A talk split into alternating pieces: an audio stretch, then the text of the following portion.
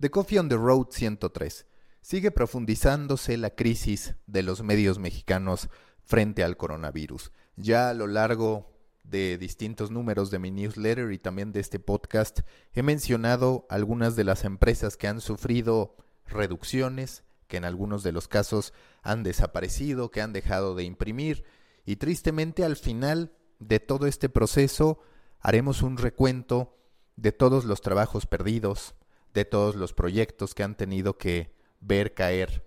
el telón y de las personas que no por falta de capacidad, sino por las circunstancias hoy tienen que estar aisladas buscando trabajo, intentando encontrar cómo poder hacerse de un ingreso en momentos en los que resulta muy complicado poder hacer siquiera el acercamiento ante empresas que de manera natural deciden no invertir y esperar a que todo retome su curso. En este caso, sobre los medios de los que les quiero hablar, además de los que ya les he mencionado, uno de los más sintomáticos, editorial Mapas y en particular Gato Pardo, que termina siendo vendido a Alejandro Legorreta, es referente a Entrepreneur, esta revista que representa mucho para el ecosistema emprendedor mexicano que habría despedido a 22 personas, incluyendo Genaro Mejía, que recordemos que era el director editorial de la publicación y que además fue considerado como una de las voces más influyentes en LinkedIn durante el 2019. También Milenio, ahí en este caso, al menos hasta donde yo sé, no se ha producido un recorte de personal, pero sí un aviso respecto a una reducción del 25% en los sueldos de sus empleados, cuando menos en lo que respecta a la redacción. Y finalmente recortes en Publímetro, donde también se hicieron despidos en algunas secciones y también con corresponsales de distintos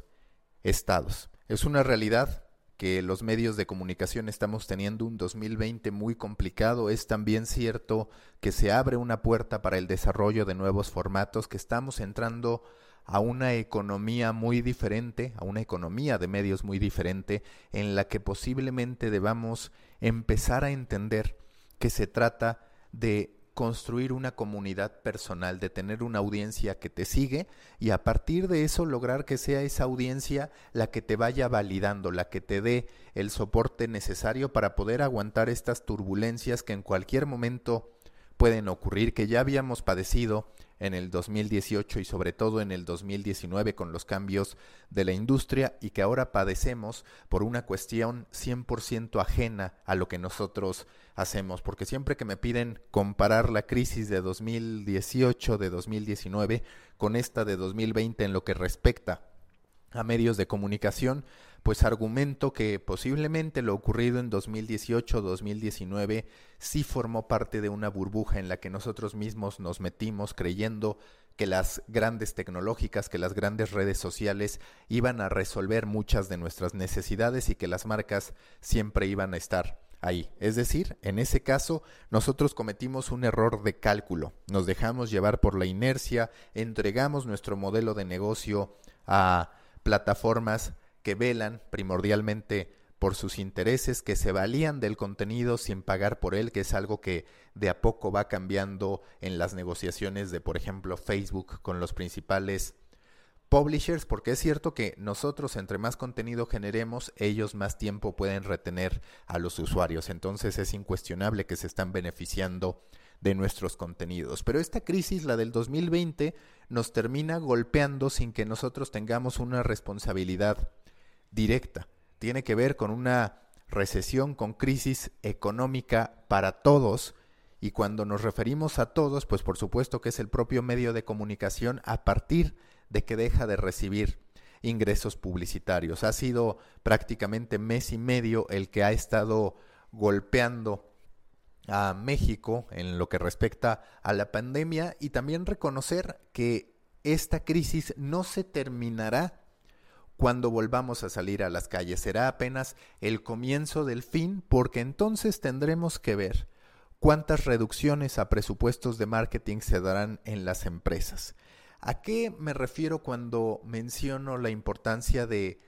construir un plan individual? a que cada vez más, principalmente en Estados Unidos y en Europa, el seguimiento ya no se da tanto a una publicación, sino a una persona. Entiéndase, por ejemplo, un escritor o un columnista, como ustedes lo quieran llamar. Es esa audiencia que sigue a esa persona la que en algún momento puede servir como un punto de partida para que se puedan desarrollar ecosistemas, para que se puedan desarrollar nichos y para que entonces ofrezcamos propuestas individuales donde se va construyendo un negocio bastante pequeño, por así decirlo, bastante acotado, en el que participan una, dos, tres personas, que no va a ir más allá a menos que se presenten los ingresos adecuados, más en un modelo de agencia que en un modelo de medio de comunicación, donde tú tenías 20, 30 personas y terminabas operando independientemente de los ingresos que tuvieras a lo largo del mes. Ahora tenemos que trabajar con mucha más cautela, reconocer que esto que estamos viviendo puede empezar a convertirse ya en una en una constante, no necesariamente con las mismas características, pero sí que vivimos en un mundo tan convulso y tan expuesto a una serie de circunstancias que más vale prevenirnos y no dar por hecho que estando en una corporación vamos a estar siempre abrazados, porque se puede ser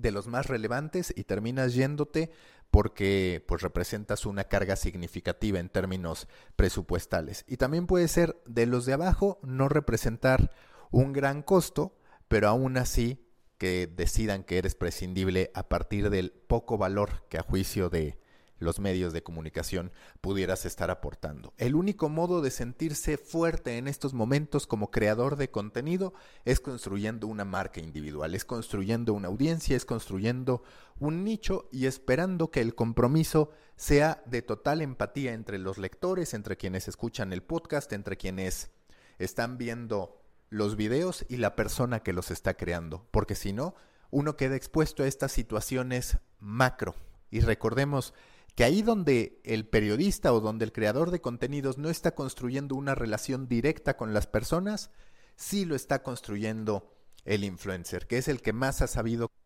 capitalizar la importancia de la relación persona a persona, ya no empresa a persona, sino persona a persona, la marca personal trabajando para construir una comunidad. Para resumir, despidos en Publimetro, en distintas secciones y también con corresponsales de distintos estados, una reducción de sueldo temporal en Milenio de un 25% y despido masivo en Entreprenur con 22 personas perdiendo su empleo, entre ellas Genaro Mejía, el director